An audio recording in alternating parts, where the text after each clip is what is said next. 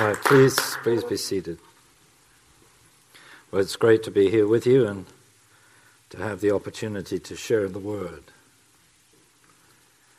Now, I wonder if I asked you what, in one sentence, what you think God's purpose for your life is. How would you answer? Not for your ministry, but for your life from a biblical point of view. I think there's only one right answer, and that is to transform you into his likeness with ever increasing glory. I won't ask you to raise your hands to indicate if you got it right or not. Uh, I suspect few of you did, because we don't normally think in those kind of terms. But clearly in Scripture, that's God's purpose. And we know that the fulfillment of that purpose will take place when we see Him. Because when we see Him as He is, we shall be like Him. And that's the fulfillment of the purpose that He is working out in our lives now. So, in our ministry as leaders, in whatever capacity you have that responsibility, is determined to a considerable extent by your likeness to Jesus. The more like Him you are, the more he is able to express his life through your life. Now, this, of course, is his purpose for every believer, not just for leaders. But the nearest that uh, the New Testament comes to a definition of leadership is in Hebrews 13, where it says, Remember your leaders those who spoke to you the Word of God, consider the outcome of their lives, consider the way they live, and imitate their faith. Now, the next verse you know well Jesus Christ is the same yesterday, today, and forever. But hardly ever does anybody quote that in its context. That actually, what uh, the scripture is saying is that leaders, by their lifestyle and by what they do, by their faith, are to demonstrate that Jesus Christ is the same yesterday, today, and forever. You always get more of the meaning of Scripture by putting it in its context. So, The more like Jesus, the more we will be able to demonstrate that He is the same yesterday, today, and forever. Now, that's a great challenge and a great responsibility. We have a full time Bible college as part of our ministry, and I'm always reminding the, the students that if, uh, when they preach the gospel, they encourage people, but they don't challenge them. They haven't actually preached the gospel. And if they challenge them without encouraging them, they haven't preached the gospel. But if they challenge and encourage, then they preach the gospel. Now, I want to do some simple teaching just for a few minutes on the soul and the spirit. Because only if we understand clearly the relationship between the two, can we not only see what God wants to do in our lives in terms of transforming us into His likeness, but also how we can be much better communicators of the gospel to others.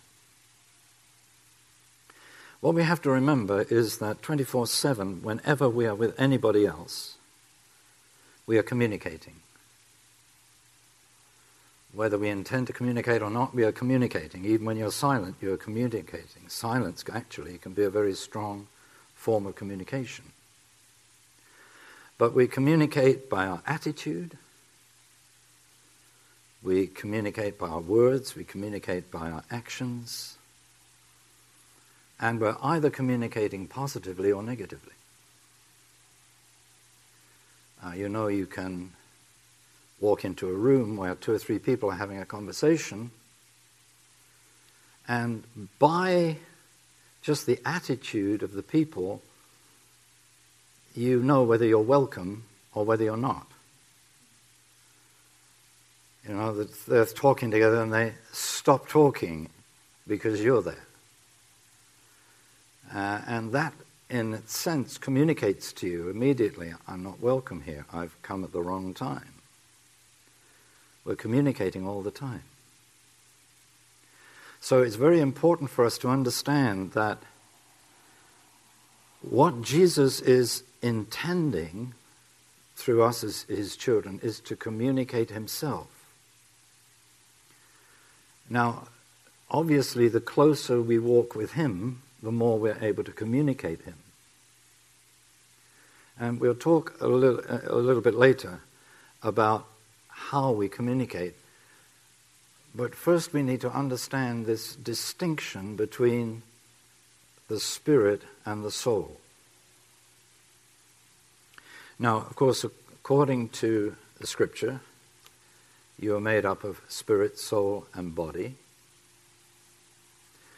Uh, and the promise that God gives us is that He will sanctify us through and through spirit, soul, and body. Now let's talk for a moment about the soul, first of all, because we're very familiar with that. The soul is your self life, and it consists of three main things your, your mind or your intellect, your emotions and feelings, and your will. Your body you're very familiar with, but your body can't do anything without the consent of the soul.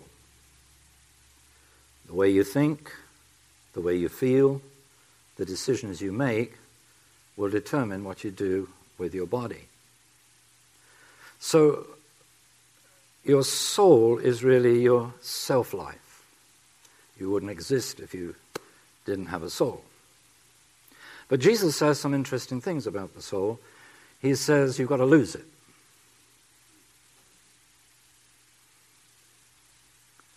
That uh, in order to follow him, you've got to lose your soul. He who seeks to save his soul will lose it, but he who loses his soul for my sake will find it. So we've got to determine well, what does this mean to lose my soul?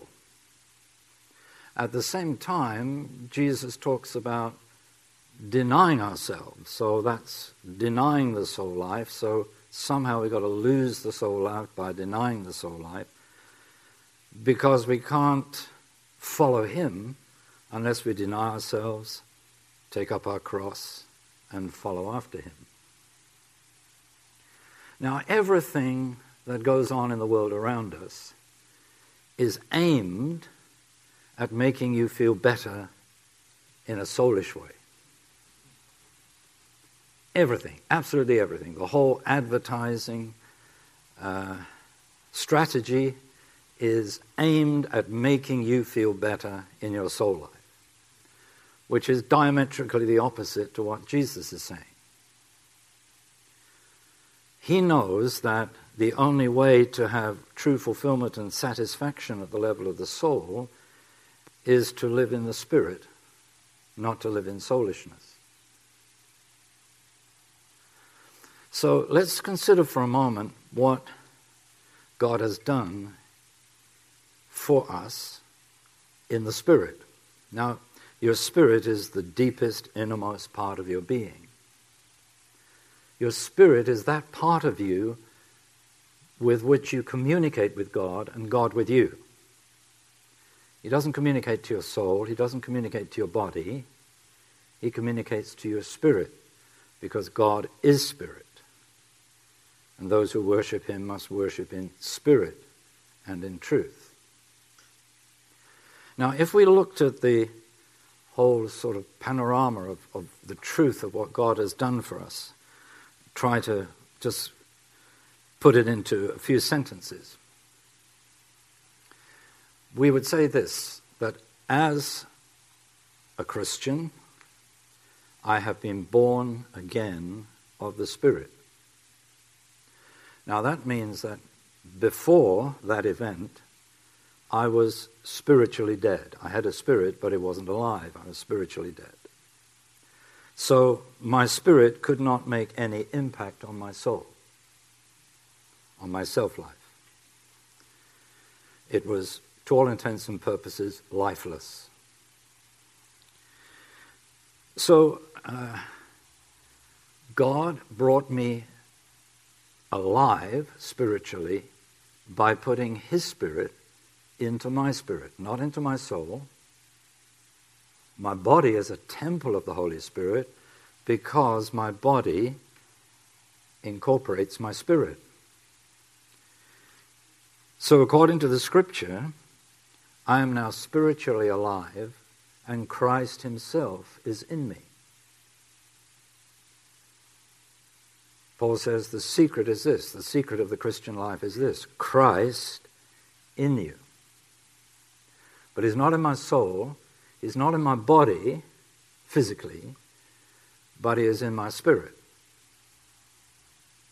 So the scripture says that I have come, not I will come, but I have come to fullness of life in Christ. Because if Christ is in me, I am in Christ. And if I am in Christ and Christ is in me, then I have the fullness of his life.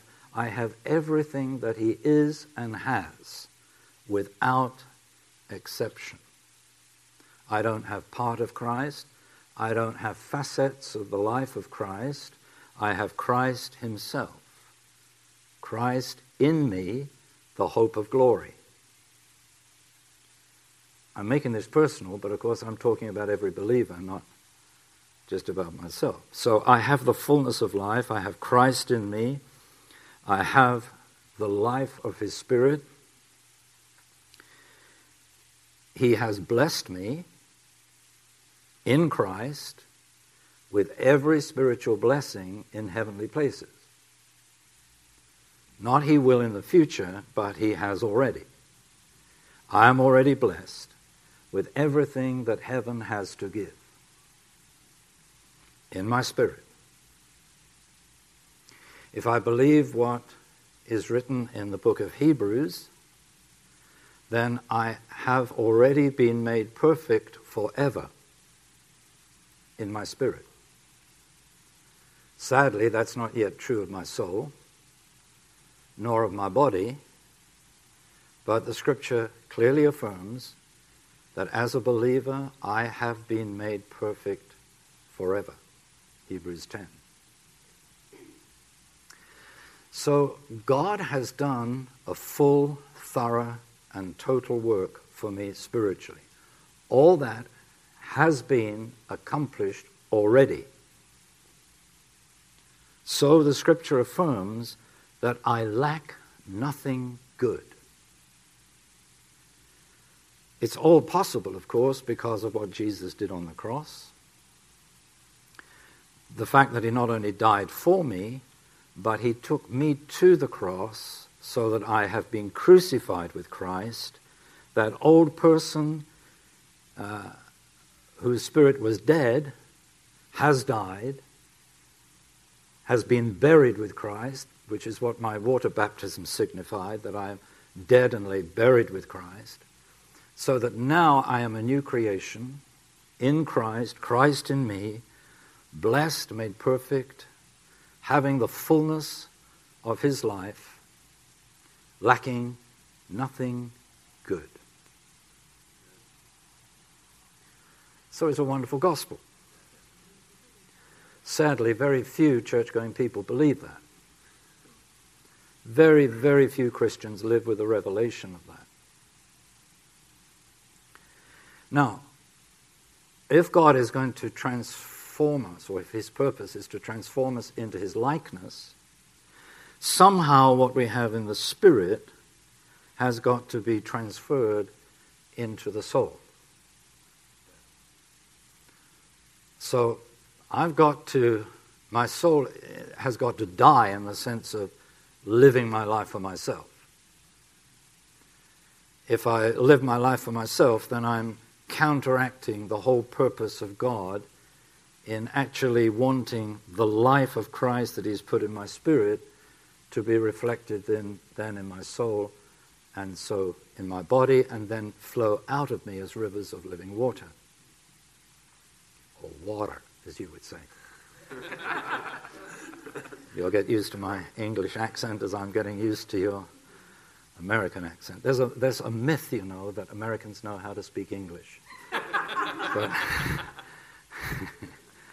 you're getting the genuine article this morning. uh, so we have this wonderful calling to let the Christ who lives in us be expressed through us. Now, what does that mean? Well, if my soul consists of my mind, my emotions, and my will, that can only take place if my mind is submitted to the Spirit. Now, this is the beginning of the problems. Because in my spirit, I have the mind of Christ. But in my soul, I have my natural mind. Now, the big mistake that many Christians make is to think, therefore, because they have the mind of Christ, whenever they're praying, every thought that they have comes from God. Which is clearly not right, because the devil is more active when you're praying than at any other time in your life. Because you're at your most dangerous when you're praying, so, so uh, he is certainly going to try to distract you from the truth, especially when you're praying. So, uh, everything that we hear has to be tested, tested by the Word of God. We have the mind of Christ expressed for us in the words of Scripture, which is why it's so important for us to test everything that we hear by the Word of God. So, my mind, my natural mind, has to be submitted and to stay submitted to the mind of Christ. This is not simply making a statement or even an act of saying, I submit my mind to the mind of Christ. Easy to say that, isn't it? But actually, my mind has to stay in submission to the mind of Christ. You see, if you just watch my hands for a moment, if, if this hand is the soul and this hand is the spirit, I've got to keep my soul life under the Spirit. So that means my thinking has to be submitted all the time to the Spirit so the Spirit can inform my mind. The same with my emotions and with my will. My will has to be submitted to the Spirit at all times. Now, if that doesn't happen, this happens. My soul is dominating the Spirit and is therefore grieving the Spirit and gives you what the scripture calls a crushed spirit. So it's not clever, really, to live with a crushed spirit. So we have to keep that soul life, keep denying every day. Jesus says, You keep denying yourself, you lose your soul, so that the life of the Spirit can impact that self life, that soul life, in the way that God intends. So my mind has to be submitted and to stay submitted. It can only stay submitted to Him if it stays submitted to the Word of God, because you can't separate God from His Word, just like you can't separate me from my words or you from your, the words you speak. They're your words. They tell something about you and how you think and what you believe and so on. So we can't separate God from His words. They are the words of God. So we stay submitted, not legalistically, but this has to be an act of love. If there isn't love for God, then we won't stay submitted to Him. And of course, that love is only a response to His love. He first loved us. We only love because He first loved us. But we'll come on to all that a bit later. Are you all with me so far? Yeah. Okay. So we stay with the mind submitted. Now, your emotions are really the victim of your thinking. The way you think will determine the way you feel. So, if your mind stays submitted, your emotions will also be under the impact and influence of the Holy Spirit. Your, in other words, your emotions won't control your life and won't control your decisions as they probably did before you came alive spiritually. Uh, and, you know, most people's lives are conditioned by what they have experienced emotionally. But of course, as we submit our minds and our emotions to God, then His thinking informs our thinking and therefore changes the way that we not only think and, and act and the decisions we make, but it changes the way we react. And that's often where the problems come in, isn't it? It's all right if we've got time to determine what we should do, but it's when things happen suddenly and we have to react that we see whether we're going to react in the spirit or react in the soulishness. And sometimes we react in the soulishness first, uh, and then have to repent because we realize we should have acted in a totally different way. Uh, let me give you an example so that you know what I'm talking about. If someone does something to really grieve you, you are either going to react in the spirit and forgive them immediately, or you're going to react in the soulishness. You're going to get angry, you're going to be resentful, you're going to feel bitter, you're, you're going to go and talk to someone else about it because you haven't forgiven. That puts you in a real bad situation because if you haven't forgiven, then God won't forgive you, according to Jesus. So just reacting in a soulish manner to negative things that happen to us put us in a very bad position in relation to God, spiritually. And we have to sort that out in order then to react in the right way. This is why Jesus says, whenever you stand praying, you must forgive. Whenever you pray, there's always going to be somebody else to forgive because we live in that kind of a world. And sadly, often the ones we need to forgive are other Christians. Hello?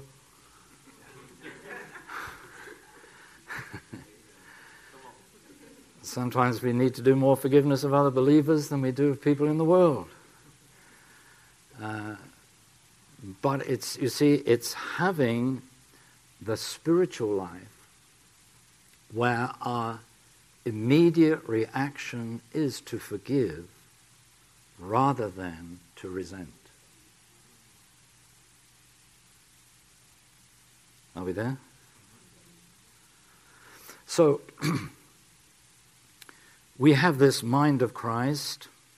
He wants that to inform the thinking in our soul so that our emotions are under the control of the Holy Spirit. Now, Paul actually talks uh, in, in Romans about the control of the Holy Spirit. You know, we are rightly very suspicious of controlling people. And we certainly don't want to be controlled by any demonic powers.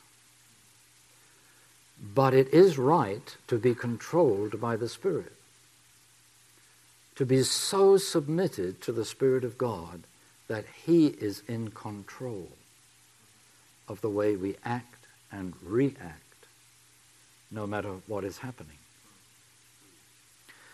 So, it's a good prayer to say, Holy Spirit, control me. You know, I submit myself to your control. I want you to be the controlling influence, the controlling factor, the controlling element in my life, so that I not only act but react in the right way according to the Spirit. Now let's talk about our wills. Because the mind will affect the emotions, but then most people in the world make the decisions according to the way they feel. So the mind, the emotions, and the will are all interrelated in, in a very close way. Now, Jesus, of course, in his humanity, he had a soul life as well as a spiritual life. So let's see how Jesus handled this whole situation of keeping his soul in submission to the Spirit. It's very interesting that when he was first filled with the Spirit, the first thing the Spirit did was to lead him into the wilderness to be tempted by the devil. Now, why should God do that? Because the Spirit led him. This was a test that Jesus passed, but sadly, many ministers of the gospel these days fail. Because the, the test that Jesus was being put to was simply are you going to use the anointing that has come upon you for yourself or for the purposes of God. So you see, the first temptation was you are hungry. You've been fasting 40 days, 40 nights. Turn these stones into bread. Use the anointing for yourself. Jesus says, No way. Man shall not live by bread alone, but by every word that proceeds from the mouth of God. See, the next temptation is do something spectacular so that everybody will acclaim you. Jump from the pinnacle of the temple. But Jesus says, No way. I haven't really come to draw attention to myself, but to reveal the Father.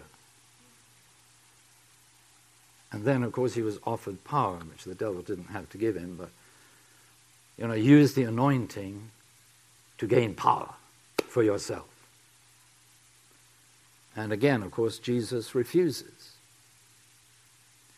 Now, this, is, this uh, event is therefore going to mark the rest of his life. And for me, the most wonderful book in the whole Bible is the Gospel of John. Because John was closer to Jesus than anybody else in his humanity, understood Jesus better than anybody else.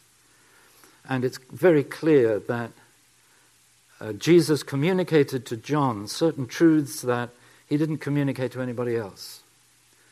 Uh, things that, uh, you know, spiritual things about himself, about his relationship with the Father. So we have all this wonderful information in John's Gospel about how the Father and the Son related during the days of his humanity. In other words, how Jesus coped with having a soul and the Spirit and keeping his soul life in submission to the Spirit. So, what does he say? He says, I speak no words of my own. Now, wait a minute. This is the Word of God that was made flesh and came to live amongst us. So, you would think, well, if anybody had the right to speak any words of his own, it was Jesus. But Jesus says, I speak no words of my own. I never speak without being in submission to the Spirit. Then he says, I can do nothing myself. Myself, of course, in my soul life, my self life, I can do nothing. Now, this is Jesus speaking. And he says it more than once. We think of the miracles of Jesus, but Jesus didn't perceive those events as his miracles, but they were the miracles of the Father that he was working through the Son. Are you breathing still? Okay. So he says, I can't do anything. Now, how many leaders strive in a soulish way to accomplish, to build church, to do this, to do that. Instead of saying, I can't do anything. I do, Jesus says, only what I see my Father doing. See, this is complete submission. This is wholehearted surrender. This is yielding himself to the control of the Holy Spirit. Then Jesus said, I haven't come to do my own will, but the will of him who sent me. Not my will, but yours be done. Now, that, that was the way Jesus lived. It wasn't just a prayer in the Garden of Gethsemane. He said, long, long before that, I haven't come to do my own will, but the will of him who sent me. So, you see, if we're being transformed into his likeness with ever increasing glory, we're coming to the point where increasingly in our lives our minds are submitted to his thinking. Therefore, that will condition the way we feel and the way we act and react in cer- certain circumstances. But it's also going to affect every decision that we make. Because our whole attitude is I'm not living for my will or for the American dream. I'm living for God, seeking first the kingdom of God and His righteousness. I'm seeking the kingdom, not just a good lifestyle here on earth. Amen. That's difficult in this area. Everywhere I look, I see. a bit easier where I come from. But anyway.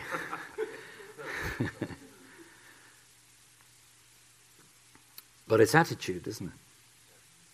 You know, Jesus again and again and again says that he did not choose to come, he was sent. I, have never counted up how many times he says it, but it, it's many times. Uh, so he has come to do the will of him who sent him. So everything in Jesus' humanity is in submission to, is in surrender to his Father. So he could say, If you've seen me, you've seen the Father. He could say, The Father and I are one. And yet, you see, because he had to stay in submission to the Father during the days of his humanity, he could also say, But the Father is greater than I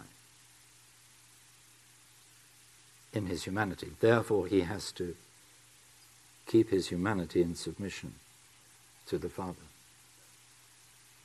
Are we getting all this? Okay, now, Jesus did it perfectly. He lived in that perfect submission of soul to spirit, of, if you like, losing his soul, so that the life of the Spirit could be perfectly expressed in his life. So, what we see in Jesus is that perfection of the Spirit. Uh, that when he prayed, what he prayed for happened. Uh, nothing was impossible for him.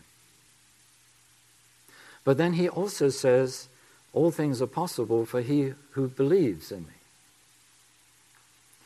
So he was demonstrating a lifestyle to the disciples.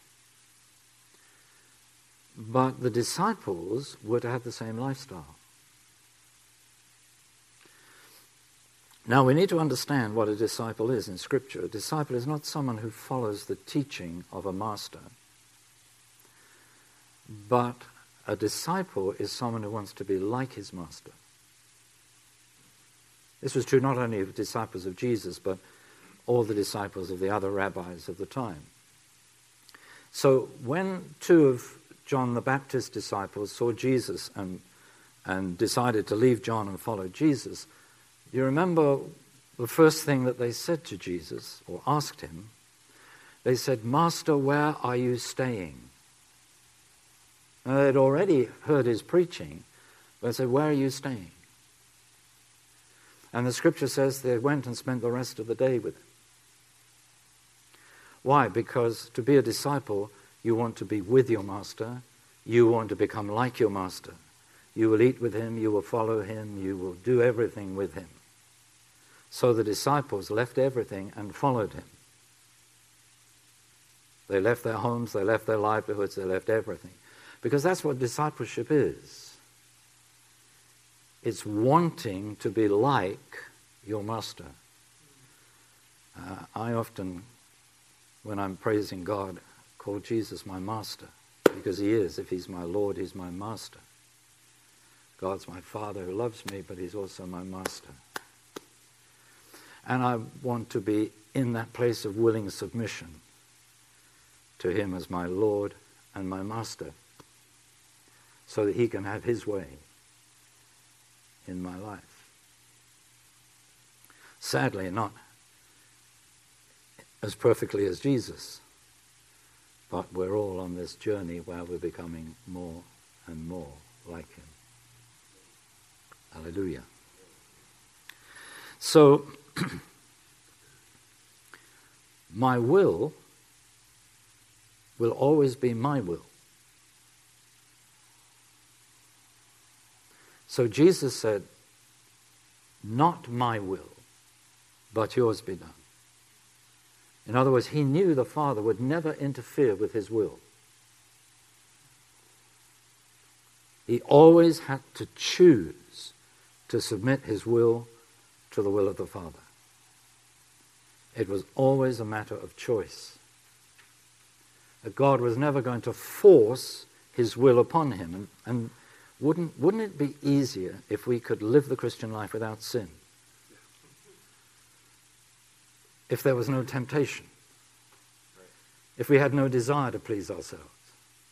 It's so much easier, wouldn't it? But the whole genius of the Christian life is that I have a will of my own,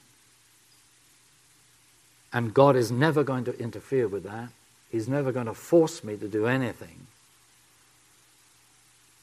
It's got to be out of the submission of my will to His will. Now we come to the crux of the whole business. Because Jesus said, if you love me, you will obey my commands. Just as I have loved the Father and obey his commands.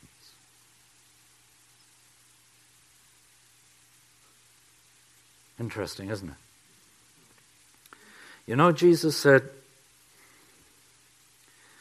As the Father has loved me, so have I loved you. That's an amazing statement. But it poses an interesting question. How did the Father love Jesus?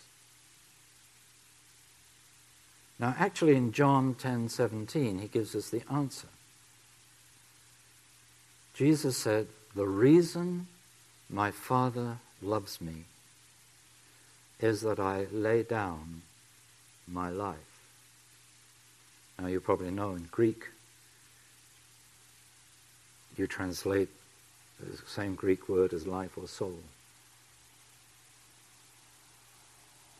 The reason my Father loves me is that I lay down my soul. I deny myself.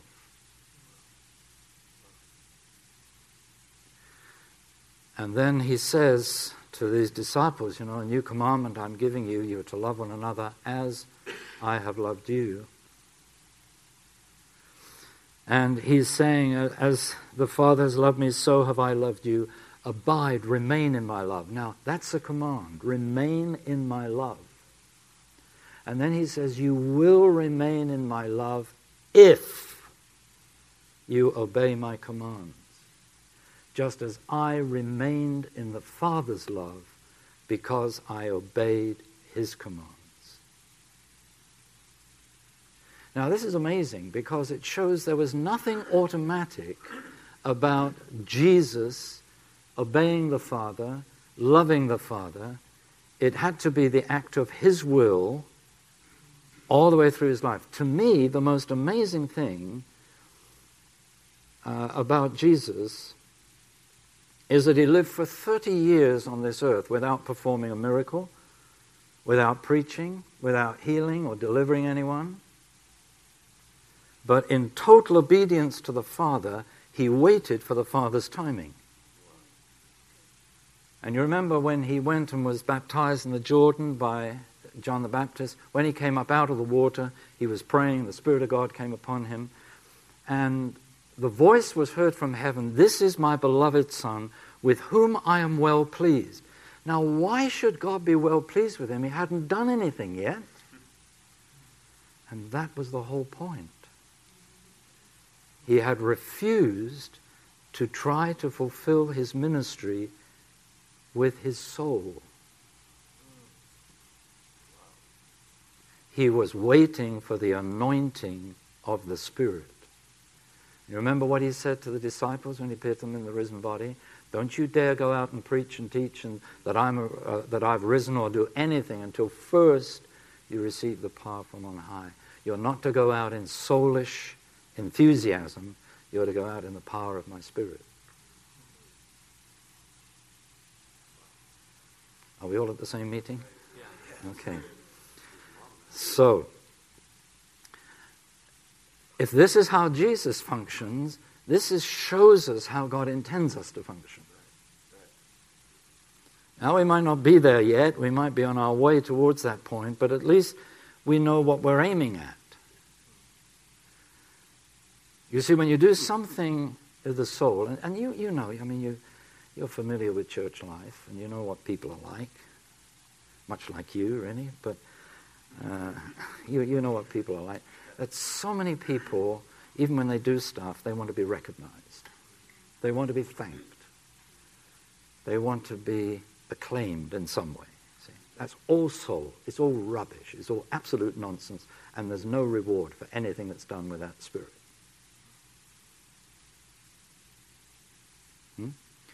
Because actually, the motive behind all such action has been the soul, not the spirit.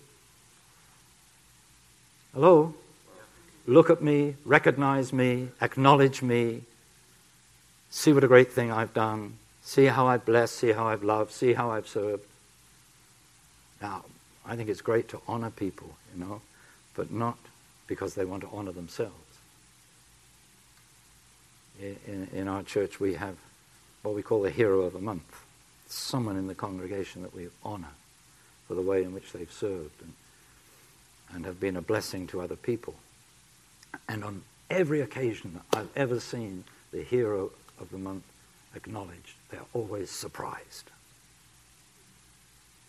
And it's difficult for them even to come to the platform to receive their little award because they haven't done it for soulish reasons, whatever they've done, however they've served. But they've done it for the glory of God. You'll always find that in the church, the people that want position are the people never to give position to. Because if they want position, they're being driven by the soul, not by the spirit. Because what does Jesus say? He raises up the humble. And we have to prove faithful in little things before we put in charge of bigger things. So, you know, there's a difference between those who want to be raised up and those whom God chooses to raise up. Are we there? You know, I used to speak uh, in a lot of big international conferences where most of the other speakers were American, and they found it very, very difficult to understand that God could actually raise up someone who was British. I'm being serious, I'm being serious. They really found it. Who is this guy from England? You know, what is God doing? it, it was an attitude, it was there. I mean, I was conscious of it all the time. And some very big names where the people had this kind of attitude, names that you would know, but I'm not going to mention. So, you know, God God likes to raise up the little people, so long as the little people are trusting in Him. Mm-hmm. Because we're not after fame and acclaim, we're just after being more and more like Jesus. And, you know, he talked about the greatest and the least in the kingdom of heaven. And I'm sure we'd all agree that Jesus is the greatest in heaven now, yeah? Reigning, waiting for all his enemies to put under his feet. But what did he say about himself when he was on earth? I have not come to be served, but to serve. And to give my life, to give my soul as a ransom for many. Gives his soul to save souls. Are we there? So, uh, you know, the greatest in the kingdom, are, uh, e- even in our churches, uh, are going to be the greatest servants. Not necessarily those in the greatest positions. Because the, the key is really to serve the Lord faithfully so that He keeps raising you up and giving you more and more responsibility because He can trust you rather than seeking position and acclaim for yourself. Now, we've, uh, we've come to this key point because Jesus is saying, Well, you will obey me if you love me.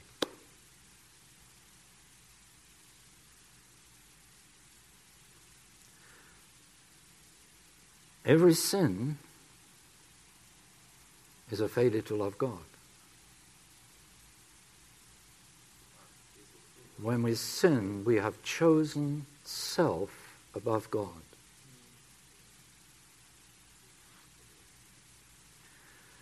Uh, praise God for His mercy, and that His mercies are new every morning, because we sure need them every morning. uh, and that He doesn't condemn us and judge us when we do sin and when we do fail Him. But obviously, our desire is to please Him, not to fail Him. And if our desire is to please Him, then uh, our joy, if you like, our, our intention is to express our love for Him by doing what He wants us to do. Now, here, words are insufficient, aren't they? You know, we can, we can praise the Lord, Say, I love you, Lord. And be totally sincere. Don't doubt our sincerity when we say things like that in worship. I really love you, Lord. But how do you think he responds to that? Perhaps his response is, Well, I'll believe you when I see you doing what I say. Because if you do love me, then you will obey my commands. So I'm not saying that we shouldn't say to the Lord, I love you, but I think we've got to be careful because John says in his first letter, let us not love with words or speech. He doesn't say, let us not only love. But he says, let us not love with words, but in deed and in truth. Let us love by what we do, not by what we say. You know, I teach our, our, our students that uh, you can say to your fellow believer, I love you, and be sincere. You, you're really sincere, you know, you feel something for your brother or sister in Christ. But I said, I've learned never to say that to anyone unless I'm ready to back it up with my life. Because uh, Jesus says we're to love one another as he has loved us, and he backed up that love with his life. Uh, and if he so loved us, then we are to love one another and, it, and Jesus says there's no greater love than this that a man lays down his life for his friends. So if I was to say to you, I love you, it means, right, I'm backing those words up with my life now. You can call upon me at any time, in any way, for whatever purpose, because I'm committed to you in love. Now, this is the kind of covenant love that God expects to see in His church. Hello? Um, so, John also says in his first letter if your brother has need and you close up your heart against the need of your brother, how can the love of God be in you? Because this love is, isn't words, it's practical. The agape love is giving, it's giving love. God so loved the world that he gave his only son. So if you have this world's goods and you close up your heart against the needs of a brother, how can the love of God be in you? Because this love is so practical. Now, of course, in most churches, people don't know each other's needs. And they don't want to, because then you don't have to do anything about it. but the only thing is, you see, you can't love in that case.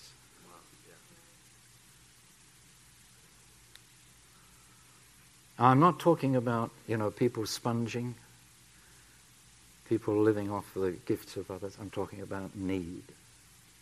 If your brother, or the scripture is, if your brother has need, and you have this world's goods, and you close up your heart against the need of your brother, saying it's nothing to do with me, how can the love of God be in you? Why? Because that love, the love of God in you, is giving, giving, giving. Just like Jesus. He just lived to give. There's a famous believer who said that God eternally lives to give himself.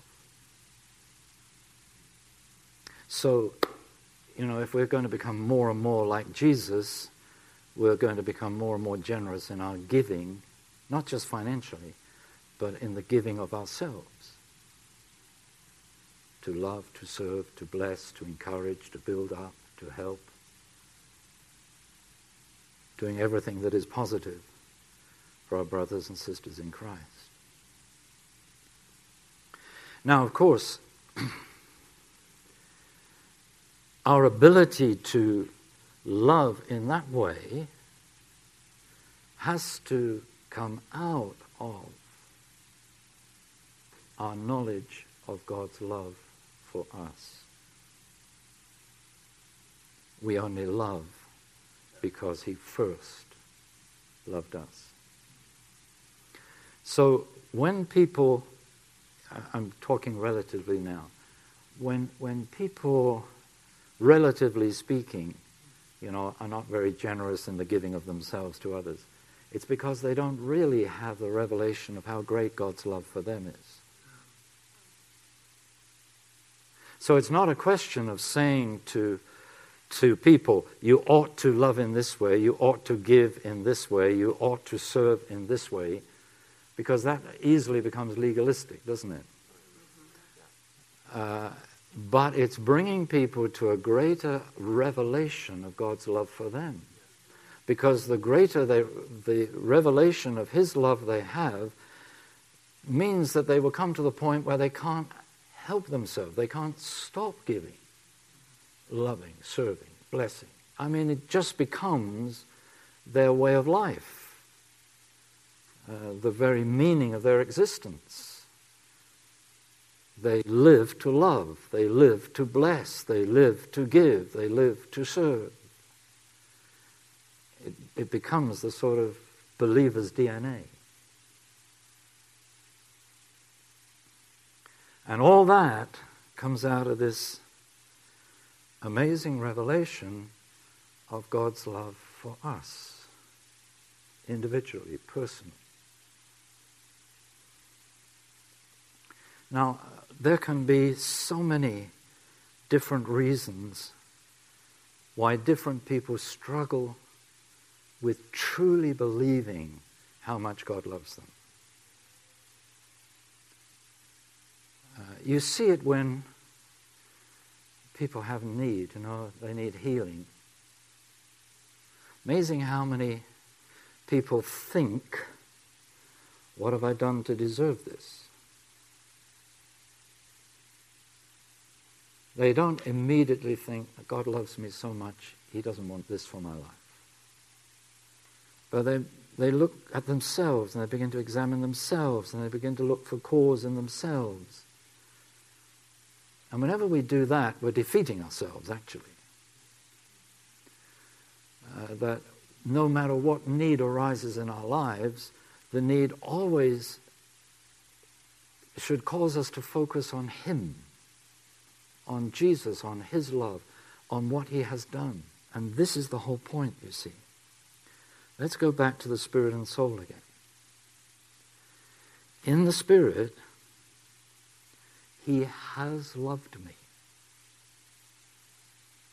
Now, I, I, there's no time to take you through a load of scriptures to, to verify this, but you'll see it for yourself now, once I point it out.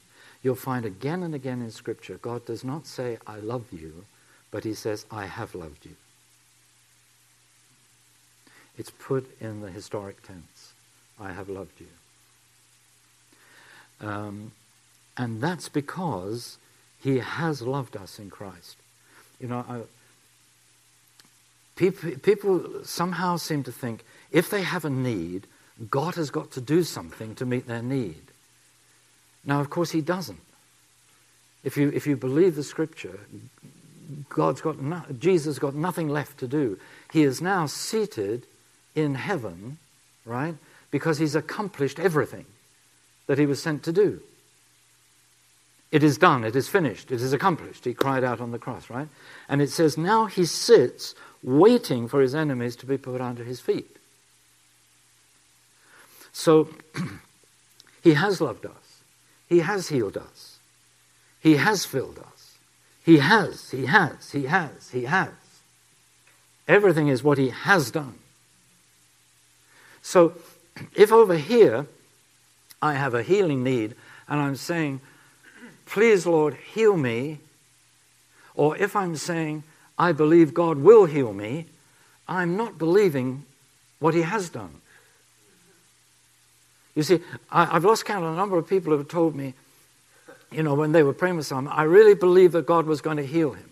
And they say, you know, I really believe God will heal me, or I really believe God will heal X. And then they die. And they say, My faith was shattered.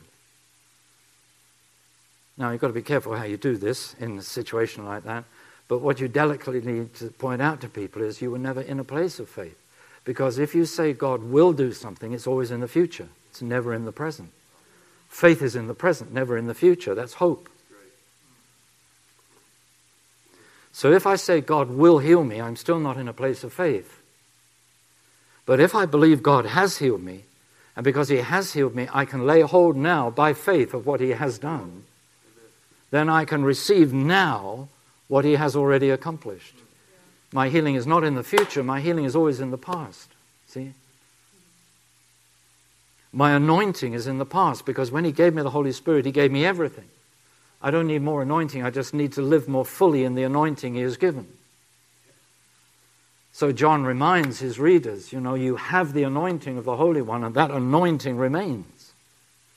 God has never taken your anointing away. You might not have lived in it, you might not have used it, you might not have fully utilized what God has given you, but He has still given it to you. He doesn't take it. God does not lend you the Holy Spirit, He gives you the Holy Spirit. but some people, you know, the way they talk, it's as if uh, they no longer have what God once gave them. Well, who took it away? God didn't take away what He's given. It's just that that person has not necessarily lived in what was given. So we're, we're in this situation where to be transformed into his likeness is actually going to depend upon me coming to a greater and greater and greater revelation of God's love for me. Right now, this is where we come to prayer. Because the, the biggest, perhaps, difficulty in, in, in, in the whole of, of, of God's church is the deception that people live in because they know about God rather than know God. They believe about His love without knowing His love.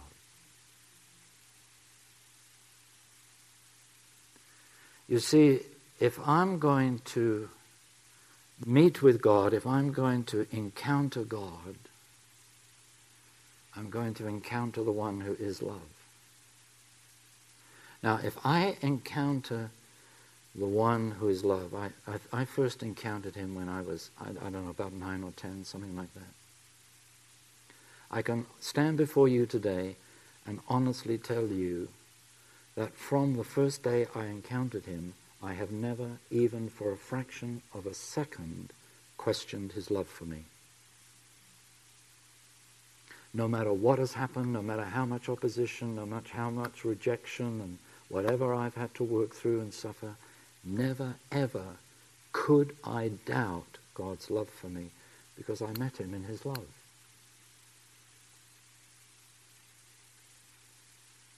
And you see, he is love. He's not just love on a good day. He's not just love when everything is going right in your life. He's not just love when you're obeying him, he's love all the time.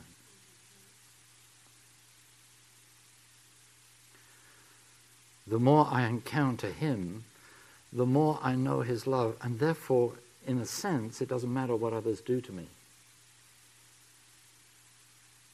It doesn't matter what the world does. It doesn't matter what difficulties or circumstances I have to work through. Nothing in the whole of creation can separate me from the love of God that is in Christ Jesus? Nothing. Nothing can even cause me to question that love. Nothing.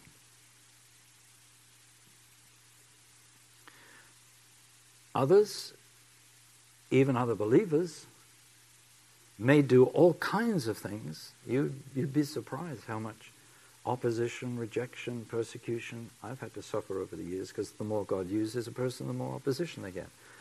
The sad thing is the opposition often comes from within the body of Christ more than from outside the body of Christ. But you see, what, what you see in those who oppose you, there's a lack of that revelation of God's love. If they had that revelation of love, they wouldn't do to you what they do. They wouldn't say what they say. They wouldn't have the attitudes that they have. Are you with me?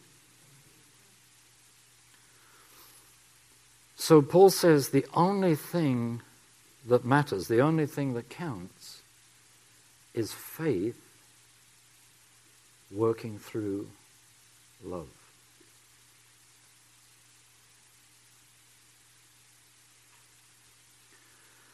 The love of God is just so powerful. And what we're doing, those of us that are in ministry all the time, is leading people to a greater and greater revelation of the love of God.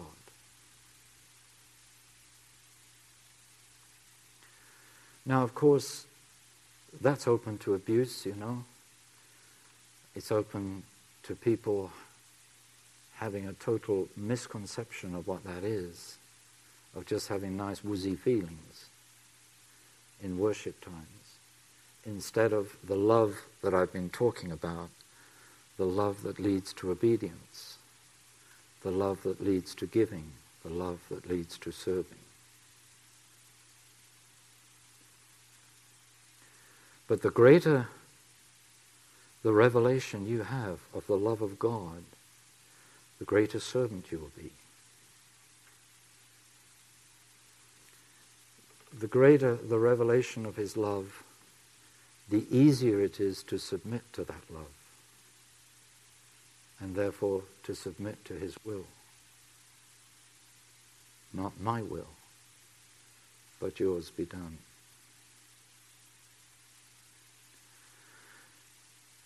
So, if we're being transformed into his likeness, we're being transformed in love. We're being transformed by love. That that love gets a greater and greater grip and hold of our lives. And you see, when you love, John says, his commands are not a burden. You think of a, a mother whose child is dangerously ill in hospital. That mother will sit by the bedside, will mop the brow, will clean up the vomit, will do whatever. You'll say to her, Mum, you need to go and have some rest. No, I'm going to stay here. Why? Because she loves. It may be costly, but she doesn't think of the cost. The love is more important than the cost. Now, that's just love in the natural. Any mother would do that, Christian or not. But what a good example to us of what it means to love in the Spirit. That uh, His commands, if we love Him, because we know how much He loves us.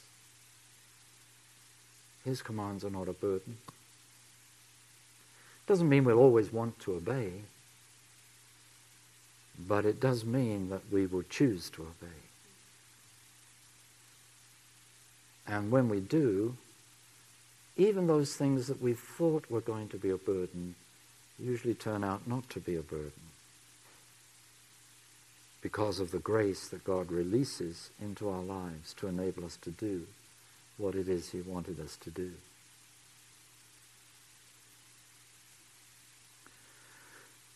So, we've sort of covered a, a whole lot of ground, really, because I wanted to give you a kind of overview this morning, but the most precious time of your day is your prayer time. You know, I always say any minister of the gospel is only as good as his prayer life. Because how do you how do you keep in that place of love? Well, only by giving yourself to him.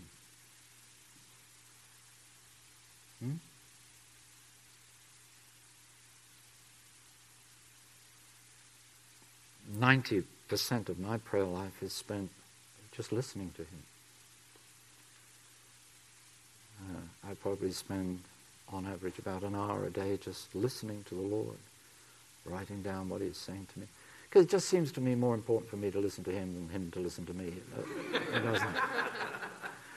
I, you know, the Scripture says He knows my thoughts from afar and He knows my words. So what have I got to tell Him, really? Uh, he knows it anyway but I want to, I, I want to hear from him. And you see, he is such an encourager. So, you know, Aaron says to me yesterday something about, you know, what am I going to be talking about today? Well, I didn't have a clue yesterday. But this morning when I got up early and just spent time with Jesus, I knew what he wanted me to share with you today. So, uh, it's just keeping in that place with Him, isn't it? Uh, how can how can we say that we love Him if we don't spend time with Him?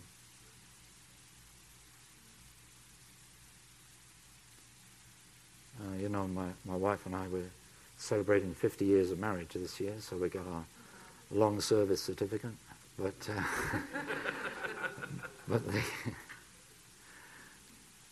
but you know, we spend time together because we love each other, not because we ought to spend time because we're husband and wife.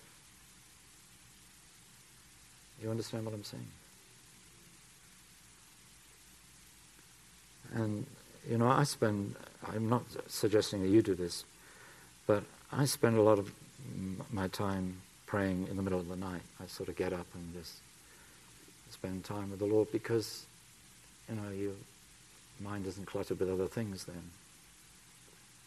But it started, that started for me many years ago when I would wake up in the middle of the night, I'd be really wide awake, just in an instant. And God would just say to me, I'm waiting for you. And I'd be downstairs like a shot. You know? The point is, God is always waiting for you. You, should, you have an appointment with Him every day. And usually He claims the first part of the day is He's your first love. And uh, if you don't show up, His attitude is, I've missed you. Where were you? I wanted that time of fellowship with you.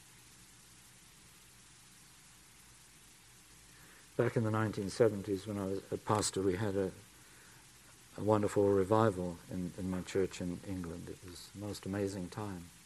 If you think you're busy, wait till revival comes and you'll be really busy because you're, you're racing to keep up with what God is doing. And uh, at that time, you know, my, uh, we lived next door to the church building. The church building was open all day because people were using it all day. In revival, they do.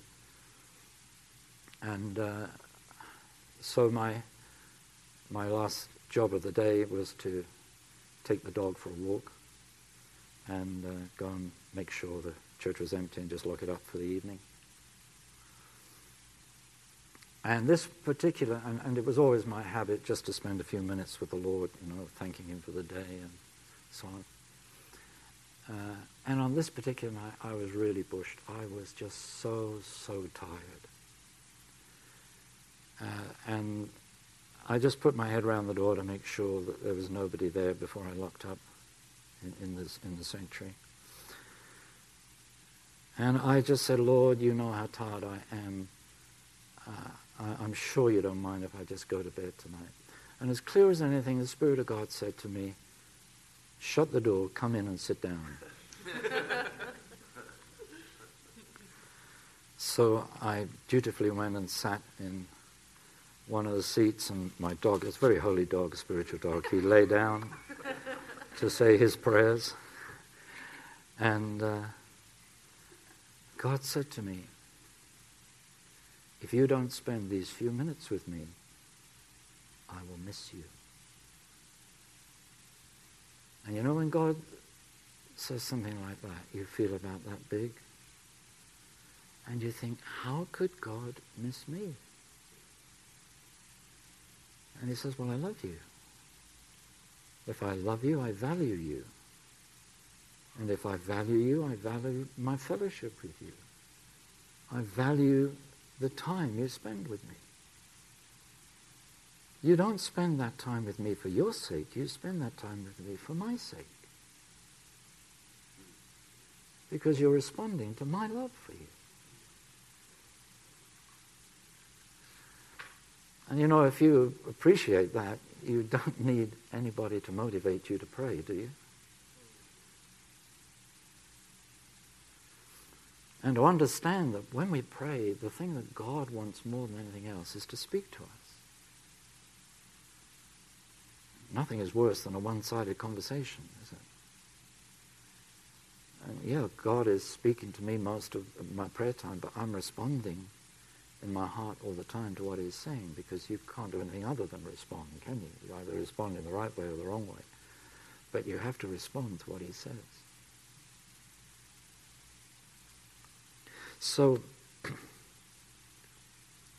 the only way you really get to know how much he loves you is in that relationship of prayer.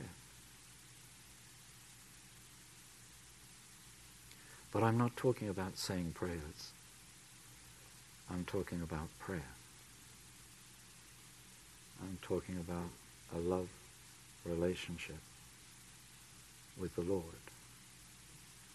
with your Father who loves you, with Jesus who died for you, and with the Holy Spirit who's given himself to you. What a God.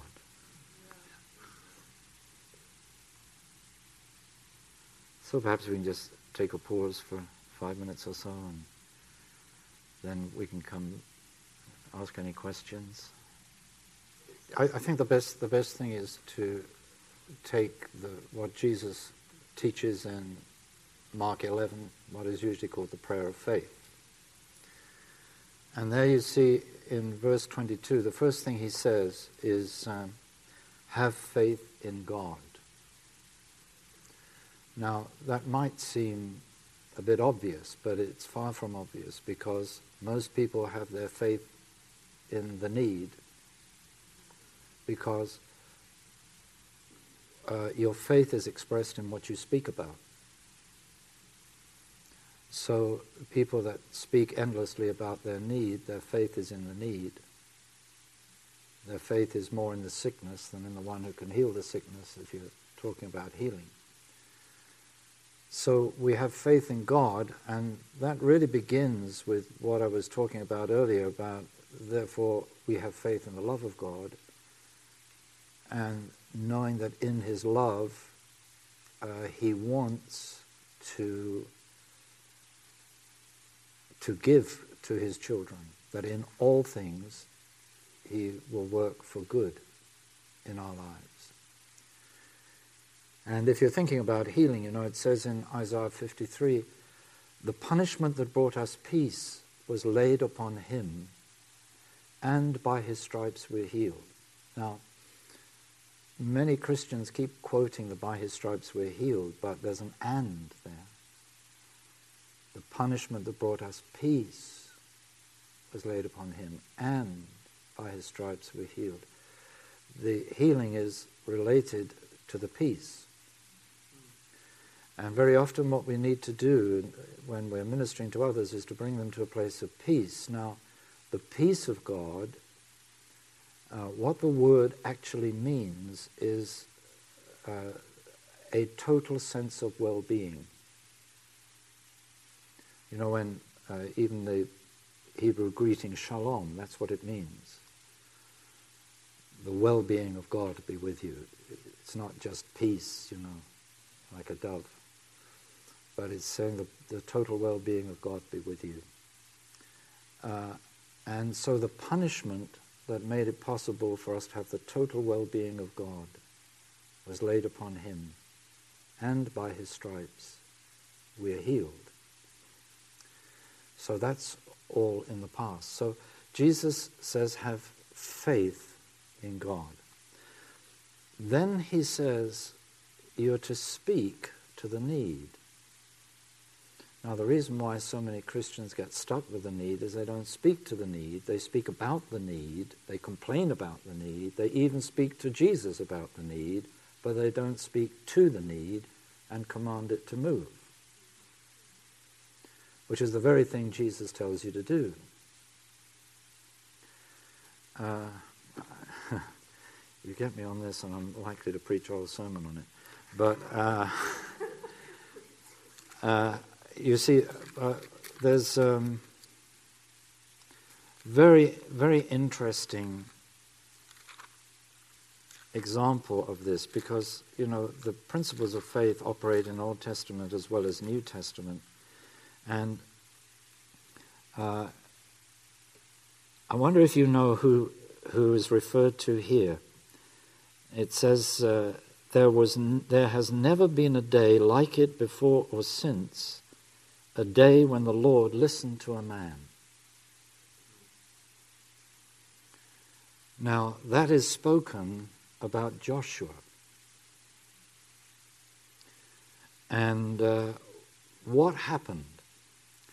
Well, it says in the previous verses, on the day the Lord gave the Amorites over to Israel, Joshua said to the Lord, now listen to this. Joshua said to the Lord in the presence of Israel, O sun, stand still over Gibeon, O moon, over the valley of Ajalon. So the sun stood still, and the moon stopped. The sun stopped in the middle of the sky and delayed going down about a full day. There has never been a day like it before or since, a day when the Lord listened to a man. And you see, it says, the scripture says he spoke to the Lord, but actually he didn't speak to the Lord, he spoke to the sun. And he spoke to the moon. And he commanded. See, faith is expressed in authority, and authority is expressed in command. So Jesus says, speak to the need and command it to be moved. And just as he listened to Joshua, he'll listen to you. And then Jesus said, uh, But when you speak, you must believe in your heart that the need will be moved. Uh, so you see, it's before sometimes we pray with people to be healed, we should make sure that they're in a place of faith to receive the healing. Uh, are they themselves speaking to the need and commanding it to move? Or are they looking to you to be some mediator between God and themselves? Which is not what it's about at all. Uh, then, Jesus says, you see, having spoken to the need, then he says, whatever you ask in prayer, believe that you have received it and it will be yours. So you can ask for what you have in Christ, and it will be yours. You see, it's, it's the, the whole thing is really Jesus saying, well, have faith in who God is, have faith in His love, have faith in what He has accomplished, speak to the need, command it to be moved, believe in your heart that it will be, and then ask for whatever it is that needs then to be released into the situation. Ask for what you already have, that you have received because you have received the fullness of life in Christ, and it will be yours. And sometimes it's yours immediately. Sometimes the scripture says the testing of our faith proves it's genuine. And sometimes, you know, the, the, the genuineness of our faith is tested by whether we persevere. Jesus taught a lot about perseverance in prayer. So, if, as we persevere in that faith, then we persevere to the point at which the mountain is moved, and we have received that which we have asked for. That's a very potted version of what could be a long teaching. okay the secret really is understanding how the Word and the Spirit are to operate together in our lives. The Word without the Spirit is lifeless and becomes legalistic. The Spirit without the Word means people get off into all kinds of fantasy land. Uh, but when the Word and the Spirit operate together, it's the Word of truth and the Spirit of truth. And I think 98% of genuine prophecy is the Holy Spirit reminding believers of Scripture. You know, we always look for other prophetic words, but if you, if you look at what Jesus says about the Holy Spirit, uh, when he's talking to the disciples at the Last Supper, he says that the Holy Spirit is the Spirit of truth. He will guide you into all the truth. He will take the things of mine and declare them to you. He will remind you of everything that I have said. So, this is the job of the Holy Spirit to remind us of the Word of God, to bring the Word of God to us in every situation. And yes, we can have other um, prophetic words that therefore help us to explain or interpret those words into our present circumstances, but we never want words of that kind to be a substitute for the Word of God because the authority of the Word of God is so much greater. You know that you have heard from God. So, you know, we have the Logos of God. Uh, the Holy Spirit turns that into a rhema, into God speaking that word to you at that particular time. And then, you know, you know you've heard from God. But the, the thing is that if you believe the Logos, God has already spoken. So you're not all the time saying, well, you know, I can't believe unless I receive a Rhema word. No, no, no. I believe in the Logos. God can use a Rhema word to encourage my faith, to increase my faith, to ena- enable me to apply my faith in a particular situation. But actually, I'm not dependent upon a Rhema for that to happen. If I believe that I have what God says I have, then I have it without having a Rhema word to verify that for me. Yeah, hearing God is very simple. All you've got to do is open your Bible and immediately you're hearing from God. So most of the time, uh, the the way I do that is is uh, I'm reading scripture now. I may be working away through a book. I may go to a passage that I believe God is referring to me to at a particular time. I may take a theme. Um, I, I, wrote a book, 150 Themes, uh, from, from Scripture, which is simply biblical texts and, and under all kinds of different headings. I'm working through heart at the moment, so I'm just going through one scripture after another, what God says about the nature of the heart. And He'll speak to you through that, and I'm writing down. So for an hour or so, I'm writing all the time. I'm writing what God is saying to me. I'm not writing about it, I'm just writing down what God says to me through through the scriptures. And then, of course, you know, you, you find that he begins to speak to you about circumstances, about what you're going to be doing, like what I'm going to be doing today, and so on. Because you get into you get into sort of tune, if you like. It's like tuning in your radio to the right frequency. And you, once you're, you're on the right frequency, you can go on listening to what he's saying. Um, a very important thing about listening to God is never ask Him a yes no question. Because, you know, in one minute you'll have 16 yeses and 15 noes and you'll be in thorough confusion. And never sit down and try to hear God answer you if you have a question or if you have a need. Because you'll never know whether you're listening to your own soul or to the Spirit. When you have a need, lay it before God and leave it. Leave it with Him. And you'll find that He will speak to you in His own good time, uh, usually when you're least expecting it, when you're not thinking about the particular matter that you laid before Him. And then you know, that was God. I wasn't even thinking about that. And that was God giving me His answer. Um, and it's just a question of trusting. You know, when we've, we've got a question, we always want an immediate answer. But God is the God of perfect timing. And He's not going to allow us to rush Him or hurry Him. He will always speak at the right time. And He will speak in a way that you know that was God.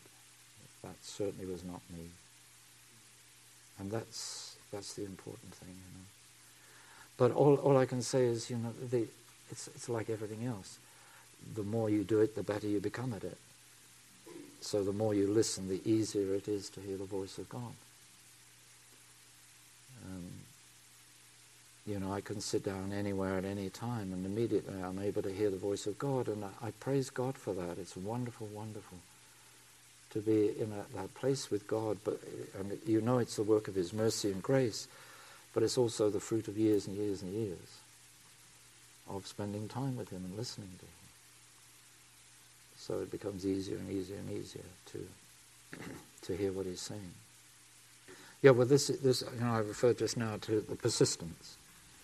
You see, the widow was rewarded for her persistence because she knew that she was asking for righteousness, for justice, and so when we're praying about something and we know what the right answer is, then we persevere until we get the right answer. We don't, we're not going to be fobbed off with anything less than the right answer.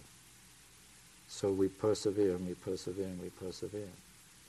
And that is the testing of our faith. Well, do you, do you really believe that I'm going to work this out in your life, in your experience? And of course, we, um, some prayer is a spiritual battle. You've got all the powers of opposition that have to be overcome. And uh, often we need the perseverance to overcome whatever is coming against us. But then, according to Revelation 2 and 3, all the blessings in heaven are for the overcomers. so if we didn't have things to overcome, we couldn't become overcomers. So the thing to do is to give thanks in all circumstances, even the problem. Thank you, Lord, for the problem, because in this you're teaching me to be an overcomer. You know, the people often have questions about the sovereignty of God, and I think uh, if they're not careful, uh, they're in danger of believing in the will of God and the sovereign will of God, as if there's two levels of the will of God. And of course, there aren't. There's only one will of God, and the will of God is sovereign. So, um, in, in all circumstances, God is working for our good so that the sovereign will of God can be accomplished in our lives. Uh, we get into trouble when we start to believe and pray for something less than what to God would be the perfect answer to the situation or the dilemma that we're in. So, you know, God's sovereign will is to express in my life today what He has given me in the Spirit, all those things I talked about at the beginning this morning. His sovereign, that's His sovereign will. Anything less than that is less than His sovereign will for my life, for your life. So, people often talk about this in relation to healing, you know. How can we know that it's the will of God to heal? Because Jesus has already healed on the cross. But people don't like that. They say, well, you know, if that's true, then surely everybody would be healed. No, because we know God's sovereign will uh, that He worked out on the cross was to overcome all sin, but not everybody is forgiven. Those who ask are forgiven, but how many people out there never ask and they're not forgiven? Is it God's sovereign will for them to be forgiven? Yes. But his sovereign will can't be outworked in their life if they don't ask to be forgiven, if they don't repent of their sins. And this is the strange thing that as Christians, you know, we're taught, well, when, when you sin, you ask God to forgive you, and He will forgive you. You have absolute assurance that He will forgive you because of what He's already done on the cross. Now, if we had that same assurance about healing, then we'd see so much more healing. Because we don't need a word to know whether it's God's sovereign will to heal or not. Now, again, if we're sensitive to the Holy Spirit, there will be situations when you know that healing is not going to happen and somebody is going to die. You just know that in the Spirit. Um, now, is that God's sovereign will? Not necessarily, but what God is telling you is that's what's going to happen. For whatever reasons. And therefore, in a situation like that, you know, you, you need to pray accordingly and you need to pray with wisdom rather than giving people false ideas of what's going to happen. Uh, but at, at all times, you know, we, we need to be submitted to the Spirit, as I was talking about earlier, so that the Holy Spirit can guide us and we have the witness of the Holy Spirit. But you know, you think of Jesus coming down the Mount of Transfiguration, there's nine disciples trying to heal that epileptic boy and failing. And you see, well, here are the nine leading healing ministries in the world at that time, and they're all failing, you know. And Jesus comes along and heals the boy. Now, if you, if you looked at what those nine was doing, people could be tempted to say, in his sovereign will, God is not going to heal that one. But then along comes Jesus and heals him. So you see, you can't determine what God's sovereign will is simply by events, because sadly, not every event is God's sovereign will. Right, well, first of all, what we need to appreciate is that God is speaking to all of us all the time. Uh, it's just that occasionally we tune in and listen. Uh, but this is why uh, the scripture says you can all prophesy. So any believer is able to prophesy because any believer is able to hear what God is saying. Uh, and mo- most of the time, uh, when, when we do tune in, of course, God is speaking directly into the circumstances of our lives. He's saying what we need to hear at that particular time. Uh, sometimes, yeah, we do have prophetic words that we can't understand, or dreams, prophetic dreams. Uh, what we do scripturally with those is to store them up. If you don't understand them now, store them up. Because at some point in the future, they will become meaningful. And the Holy Spirit will refer back. Sometimes he, what he, God does over a period of time is He speaks to us about something. He, it's like an unfolding revelation and we get more and more and more. But we don't get the last part that makes sense of the whole thing until we're ready for it. But it, it's as if God is saying, I'm preparing you for something, or for something new, or whatever it may be. And, and this is the thing that we need to appreciate that um, even, even when we do understand what God is saying, it's important that we don't try to put those prophetic words into effect in our own strength. Right? Yeah. The most, the most difficult thing, I think, about the will of God is getting the timing right. It's much easier to know what to do. It's much more difficult to do it in the right way and at the right time. And so you know, if you don't know what to do with something, just hold on to it. Like Mary, you know, when she received the revelation, she just held on to the things that were all these prophecies over Jesus. She couldn't understand how they were all going to work out, but she held on to them. She stored them up. Uh, and of course, she would eventually see how they were going to be fulfilled.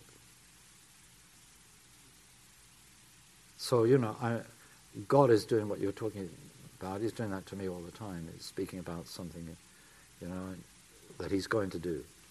And if he's going to do it, you know that it's not in the present. But what he's doing is preparing you for that so that at the right time it becomes the present will of God. And he's good at preparing us because he doesn't want he doesn't want us to try to do things before we're ready. Well, we know that between the time when Jesus died on the cross and his resurrection, he went to, to preach to what was really like the kind of holding place, you know, all these great um, saints of the Old Testament were there, that nobody could have ascended to heaven until after the cross. So uh, they were in this place um, until they until Jesus came. Now, uh, it would be true also that uh, the thief on the cross could not ascend to heaven ahead of Jesus but he could be in paradise along with those others that Jesus went to rescue. And then when Jesus returned to heaven, he, he went at the head of a whole procession of those who were raised with him. Moses and Elijah and Elisha and Isaiah and Jeremiah and David and Joshua and all the rest of them, and the thief on the cross.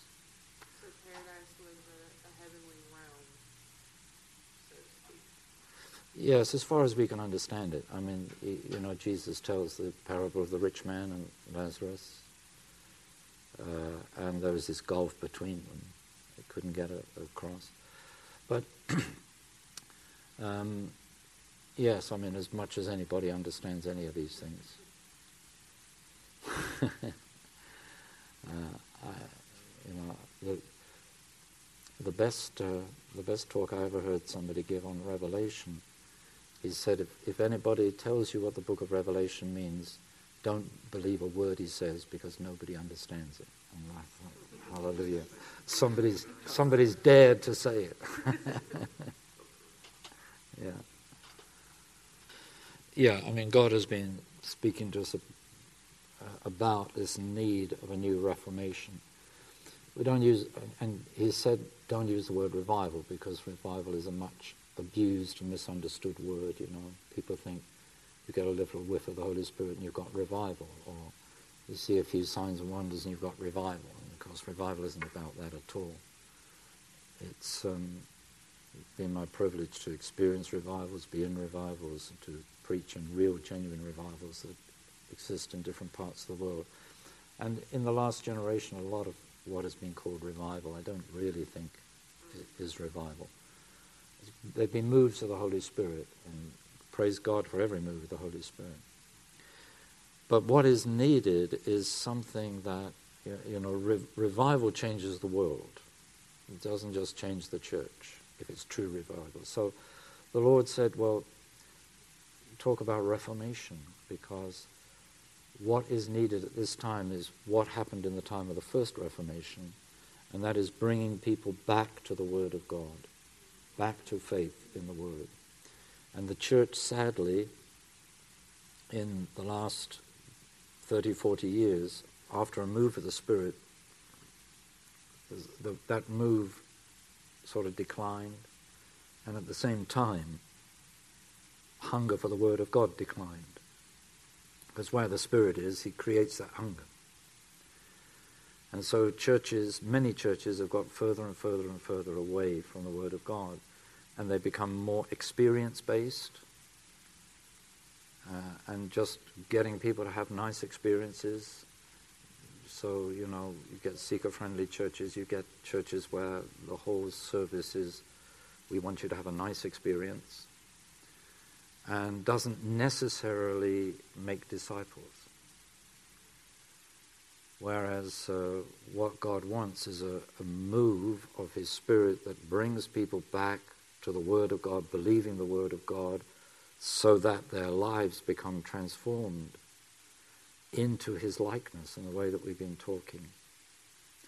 And, um, you know, He said to us that the key, I mean, there are many key elements but the, the, the most significant of them will be uh, that we will have his faith, Jesus' faith, not our faith in Jesus, but we will have the faith of Jesus, the kind of faith that Jesus had, um, the kind of love that we've talked about this morning, that Jesus had, that we will love with the same love with which he's loved us, that we will have the holiness of Jesus in the church.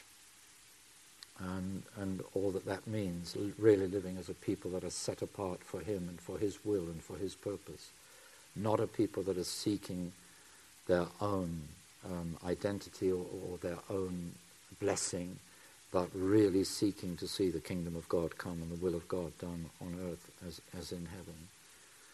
Uh, and that there will therefore be um, a people of joy not rolling around on the floor laughing, but a people of real joy, that they're rejoicing in the Lord always because they're living in the overcoming life and power of, of Jesus. So, um, you know, we're, we're just beginning to hear what God is saying about this. It's, it's like um, a question we had just now when you get the dreams and visions and things of what God is going to do. Okay, He's beginning to speak to us now about this is what He's preparing for, this is what He's building up for. Uh, certainly in, in our own nation and in Europe, that's what He's talking to us about specifically. But um, then He says it's going to impact the whole world, the mo- movement of Reformation like this, like the first Reformation did. So, um, you know, you need Reformation in America.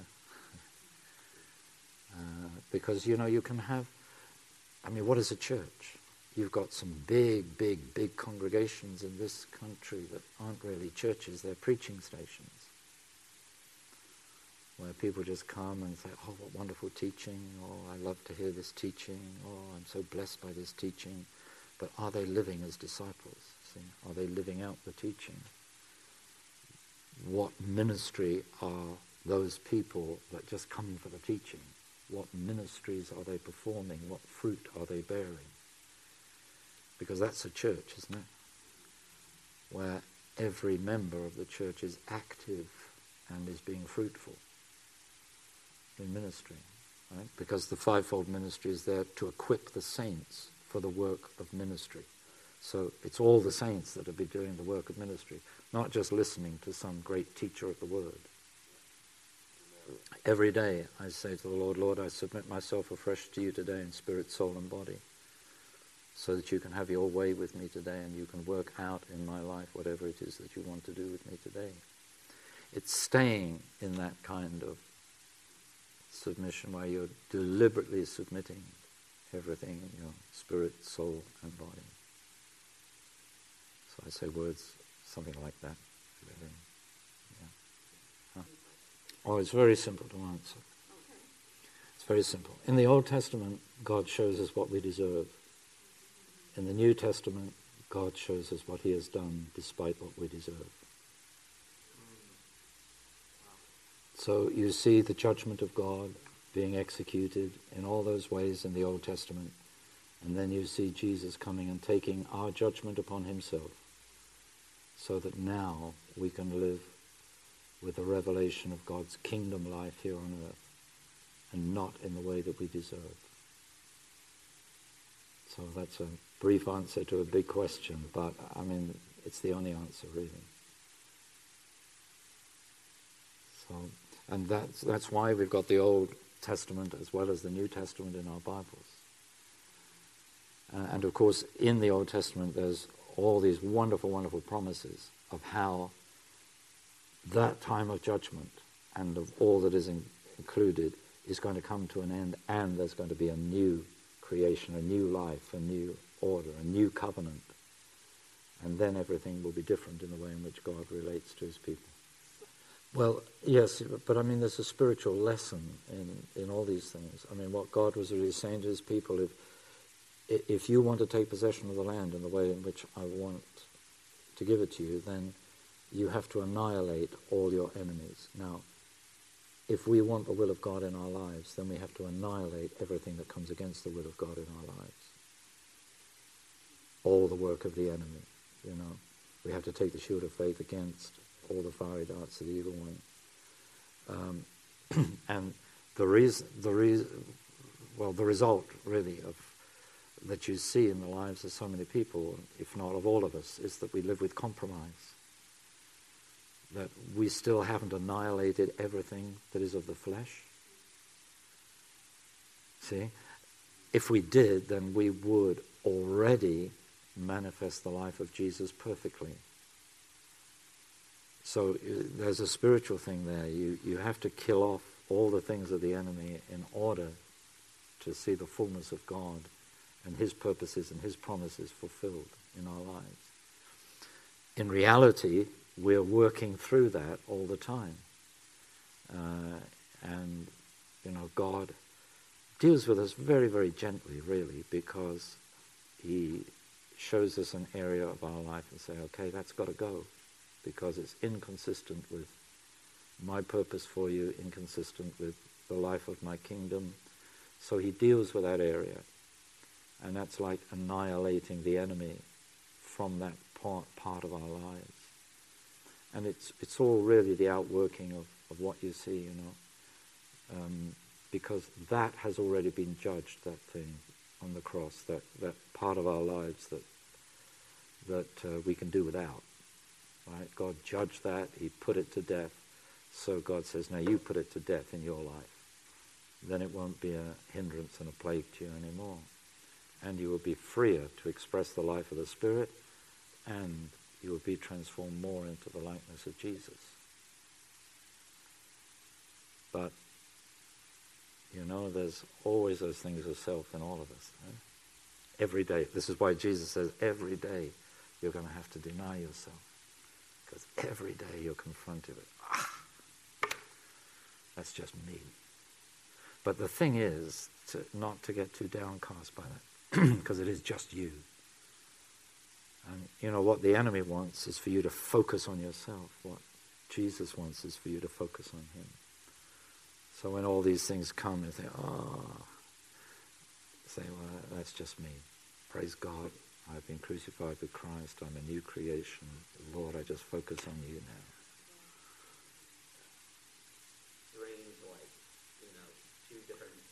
Yeah, well, his thoughts are higher than your thoughts. Exactly. Right, okay. And reason is the enemy of revelation. And most people, if you've got a scientific background, most people make reason their God rather than revelation. And uh, God has given us reasoning powers, but the proper use of the reason is to turn revelation into action, but not to exalt reason above revelation, if that helps.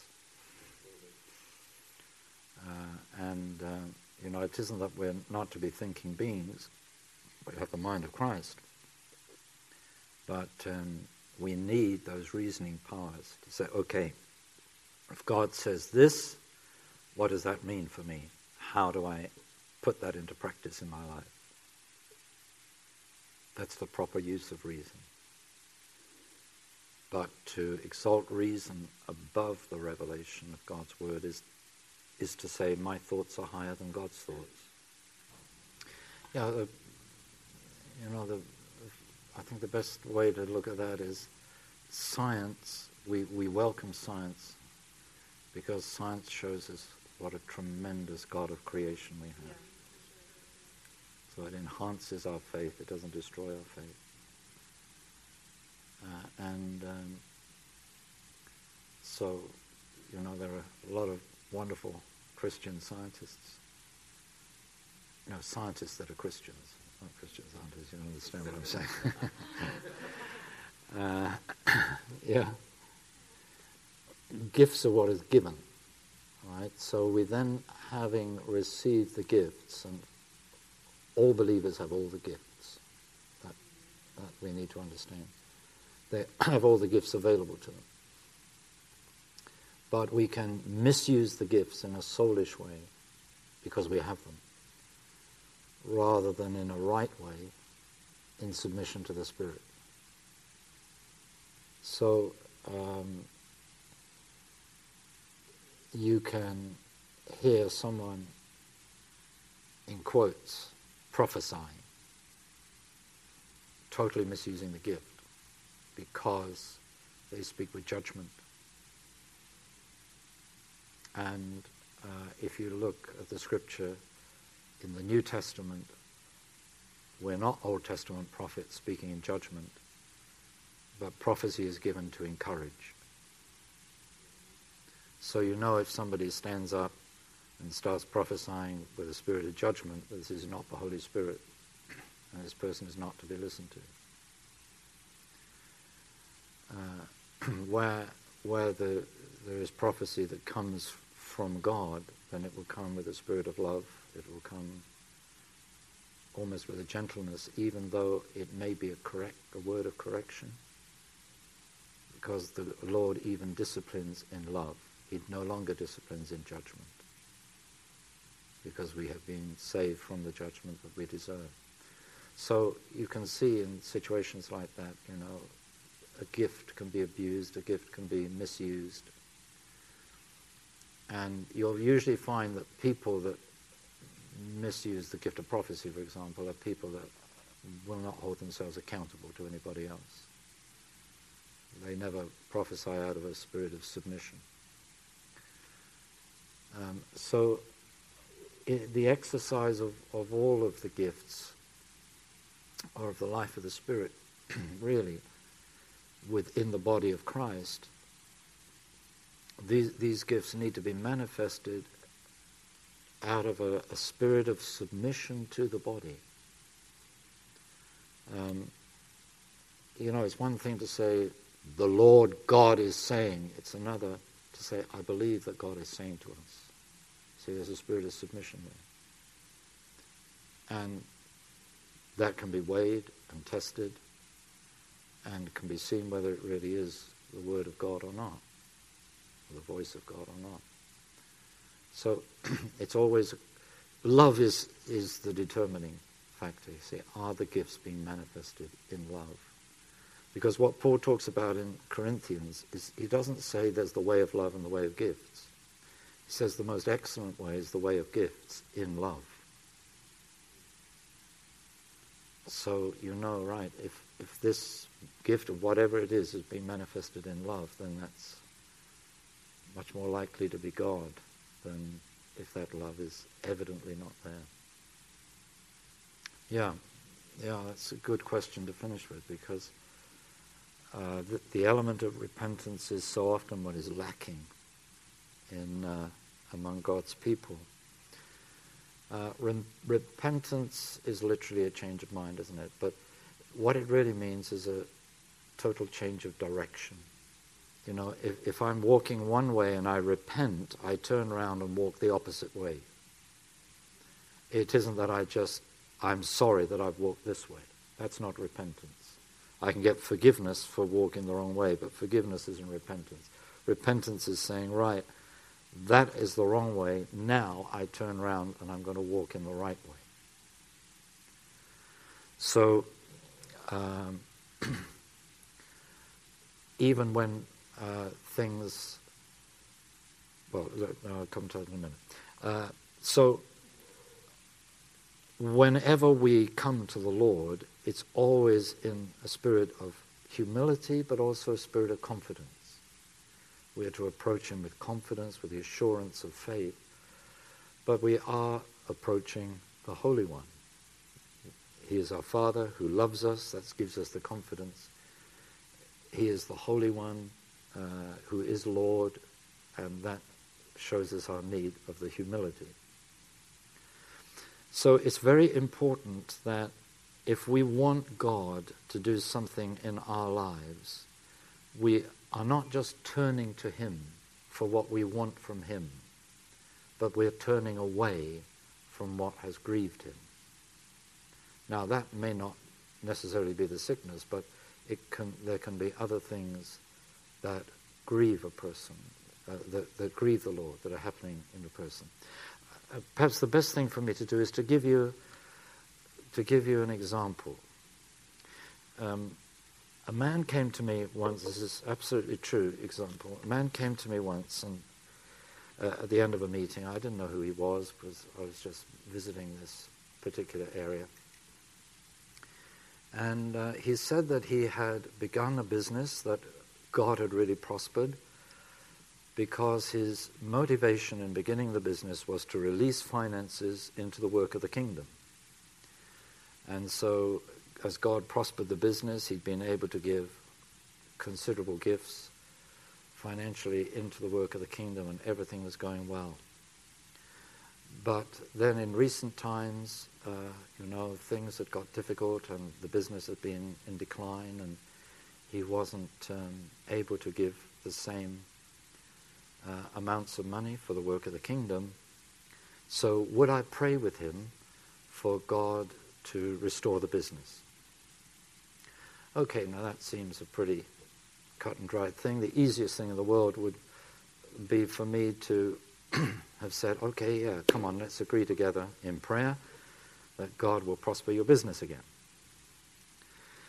But I didn't do that because uh, you see, a little bit of wisdom and experience teaches you, well, why is his business not prospering?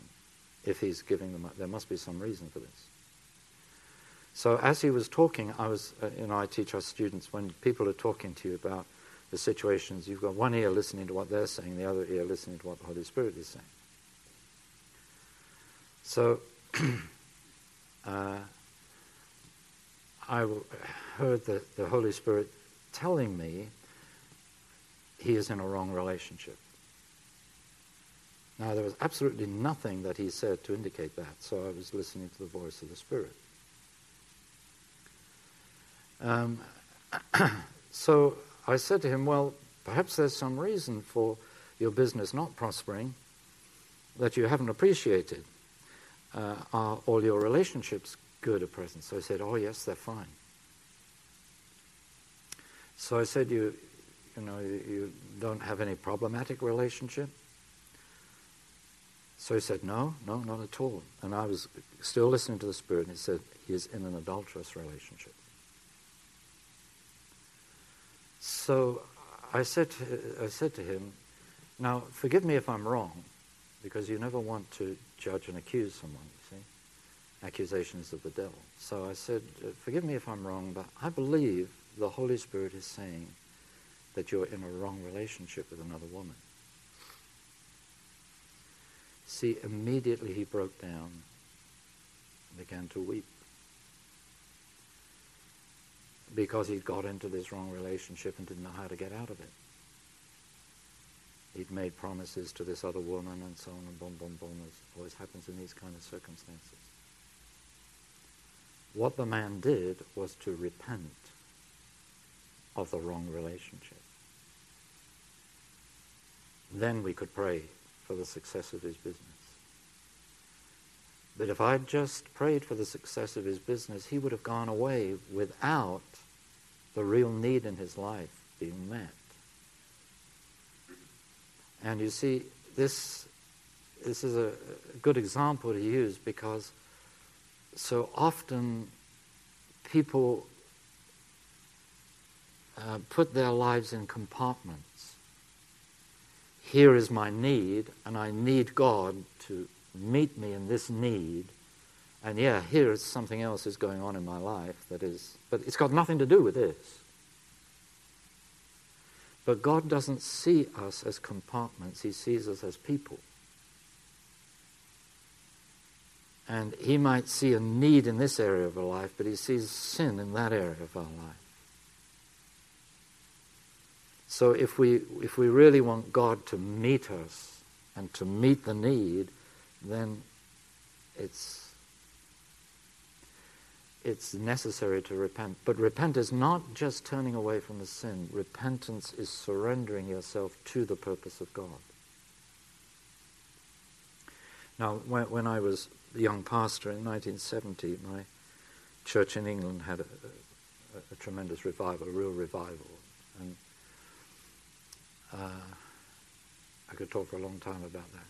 But the, the reason that that happened is that everybody was led to the Lord with real repentance. There was not no sort of casual acceptance of the Lord or anything like that, but turning away from all the sin in their lives and a, making a full, wholehearted surrender of every part of their lives to God. Their life, their money, their future, their families, their relationships, their work life, everything was surrendered to the Lord. That's repentance. See? Turning away and turning to.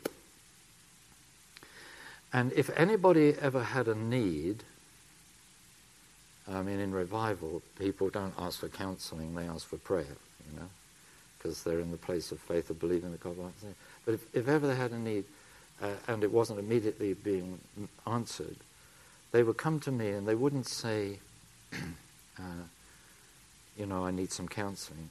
They'd say, I need to make a fresh surrender of my life to the Lord. Because you see, they understood the measure you give is the measure you get back. You reap what you sow. Okay, I need something new from God. I need to give myself afresh to Him. So they saw what God did out of that repentance right at the beginning of their Christian life. And so it did something to them. They understood, okay, every time I need to receive from God, I need to surrender myself to God. And so they would come not just to be prayed with for healing. And we saw plenty of that. I mean, in that move of God, for the first 15 months, Every sick person we prayed for was healed. And the first problem we had was when we prayed for someone they didn't get healed. Nobody could understand why they hadn't got healed. How could we pray for someone and they didn't get healed? What we discovered was that that person needed repentance. That there was another secret area of his life, you know, where something was going on that wasn't pleasing the Lord. Uh, so, you know, we, you can't con God, can you? uh, he knows all, he sees all. Uh, and uh, so the, the great thing is that if we just do things according to God's word, then they'll work out. Fresh surrender, fresh repentance, turning away from whatever. It's amazing how, you know, when, when you have a need and you get before God, uh, how He uses the opportunity to do all kinds of stuff in you that you didn't even know needed doing. It's amazing. You know. uh, I'll, I'll, just just finish with giving you a bit of encouragement. There, there was a time when um, we, we wanted to buy this uh, facility for our Bible college. It was we we were just living as a community. We didn't have a church. We were living as a community, ministering to people, encouraging revival in the churches, and um, we needed to have this training facility. So we had absolutely no money, you know. And w- everybody had to put in bids for this property, and we put in a bid, and you had to say how you were going to um, supply the money. So we said cash because we paid cash for everything. We didn't have any cash at all when we put the bid in. um, so, you know, everybody, and our bid was accepted because we were the only ones that were offering cash. So, so everybody said, oh, this must be a real step of faith. So I said, no, no, we're not in place of faith yet because faith believes that you have received it. Now, believing that God will supply it is not the same as believing we have received it. So I went off to speak at a, in Singapore at a, uh, a conference for people from all over Asia. And there was one afternoon when I didn't have any speaking to do. So I just got away with the Lord, shut myself away with the Lord in, in my hotel room. Now, I didn't pray for money because I, I, knew, right, now what I needed to do is to surrender to the Lord. We need, we need this large sum of money, you see. Uh, so I just began to worship Him and praise Him and, and to surrender to Him. Well, that afternoon, God showed me all kinds of things I just did not know and didn't see about myself that He wanted to deal with. He's just using that opportunity. They weren't anything very serious, but they were things that, you know, to God were serious enough to, to want them out of my life. So I was repenting that. Then God just gave me this revelation of His glory. And He said to me, Colin, I give you a million dollars. I hadn't asked for any money. I hadn't prayed for the money. He knew the need. He said, I'll give you a million dollars. Not I will give you, I give you a million dollars. So I got off my knees and went dancing around the hotel room, thanking God for my million dollars. four four um, months later, we had the deadline, final deadline for the money to be paid and for the contracts to be sealed for this property. The transference of property takes months in England. And uh, so we had all the money apart from the million dollars. We were a million dollars short. And I was off preaching in, uh, in Australia and I was phoning my wife and saying, Has my million dollars arrived yet? I said, No. And so I was stopping off in Singapore where God had given me the promise, you know, um, on the way home. And uh, there was a, a, Christian businessman there who um, was going to drive me to the airport. I was speaking at a number of meetings, and he was going to drive me to the airport after those meetings. um, so I was going to meet with him at, at a hotel, and, but I was late because um, you know God was healing people and there was a lot of ministry going on. So I was in a real rush. And so he just sat me down with his plate of food, and during the plate of food, he said, How's this project that you've got going for your Bible college? And I just said, Well, you know, by this was on the Sunday, so by next Friday, we need the money. And he just turned to me and said, I'll, I'll see that my bank wires it to your bank so that you have it by Friday. That was the million dollars. and uh, so, I mean, I knew he was a wealthy guy. And, and he said to me, You know, Colin, if you'd asked me for the money, I could have given it to you. But you never asked me. So I said, No, but you know we have this rule that we will never ask men for money. And he said, Yes, and to be honest with you, that's the only reason why I'm giving it to you, because I'm fed up with Christians asking me for money. But I'm giving it to you because you never asked. Because you see, our trust was in the Lord, not in somebody that we knew had the finances. But that's, that's an example of, you know, how what, what I did in that hotel room was just give myself to the Lord and say, okay, Lord, if there's anything you want to do in me, if there's anything, I wasn't praying for the money. I was just praying to meet with God. And I knew out of my meeting with God, He would supply the money. So I could, I, I went home, you know, after that prayer meeting, the, the initial time, and just said to everybody, you know, God has given me a million dollars. Nobody asked where was it because they understood the principles of faith. Okay, if Colin's got that word from God, that's it. The money's bound to come. And uh, you know, I sat on that jumbo jet all the way back from Singapore, just rejoicing, praising God.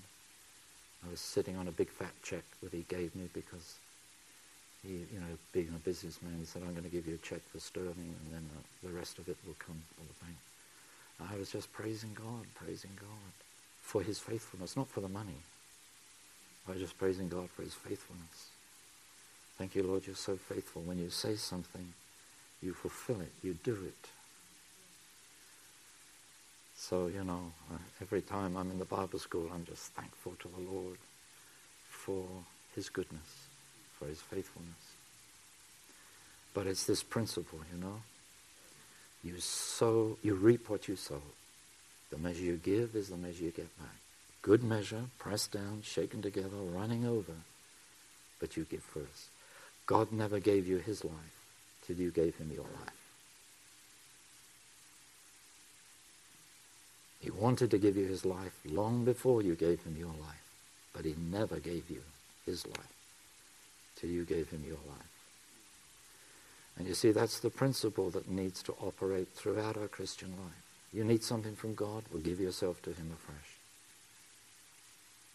Surrender yourself afresh. You know, I say to people, God doesn't want to heal your disease, he wants to heal you from your disease. It's the person he wants to heal. So give the person to him. Surrender the soul to the spirit. It's all the same stuff, really. Shall we all pray? pray? Yeah, let's stand and we'll pray.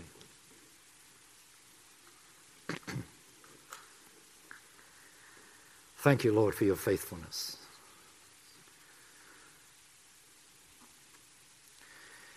Just as we pray, you know, it says in the book of Revelation that the words that are written on Jesus in heaven are faithful and true. So, Lord, we just thank you that you are faithful, you are the truth, and thank you that you are always faithful to the truth. Thank you for the way that you have been faithful to us, each one of us personally. That whenever we've given to you, you have always given far back more than we've given. You've always given us abundance. Thank you, Lord, for what you've done in this church. That as people have given their lives to you, so you have blessed, so you have increased, so you have caused this church to develop and to grow. But Lord, we know that growth is not only to be in size, but also in the dynamic of what you do in the lives of your people. So I pray for this transforming work of your glory to take place in this church. That more and more people will be transformed into your likeness with ever increasing glory. That people here will live as disciples. That this church will be a light shining in the darkness, spiritual darkness all around. That it will be a city set on a hill, not just a building on a hill, but a city set on a hill a shining light to many that are living in darkness. Thank you, Lord, that they will be drawn to the light, that they will be drawn by the love in the lives of your people.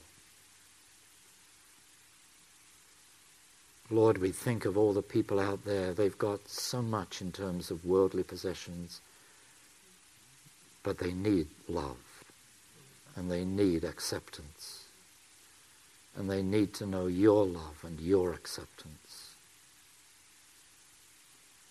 So we thank you, Lord, for what you have done, for what you're doing now, and also for what you're going to do. And we just pray that there will be that surrender of our lives to you, spirit, soul, and body, so that you can truly have your way truly see the outworking of your will, of your plan, of your purpose for your people in this place. Lord, we pray for Aaron, we pray for all those in leadership with him. We thank you, Lord, for giving them a double portion of your wisdom. That that love and, and faith will always be expressed in grace with wisdom from you, knowing what it is that you are saying and wanting to do the way in which you're wanting to lead your people step by step in the way that you have purposed. So we give you all the glory, Lord, all the honor and the praise. And Lord, I thank you for what you're going to do in the lives of each one of my brothers and sisters here this morning in the light of what you have spoken to them today, that as they take these words that they have listened to and process them in their hearts and lives, so they will meet with you in a fresh way, have a greater revelation of your love for them, and as they come to a fuller surrender of their lives to you, so they will know you meeting every need in their lives according to your riches and glory in Christ Jesus. So we bless you in his dear wonderful name. And all God's people said, Amen. Amen. Hallelujah. Amen. Praise God.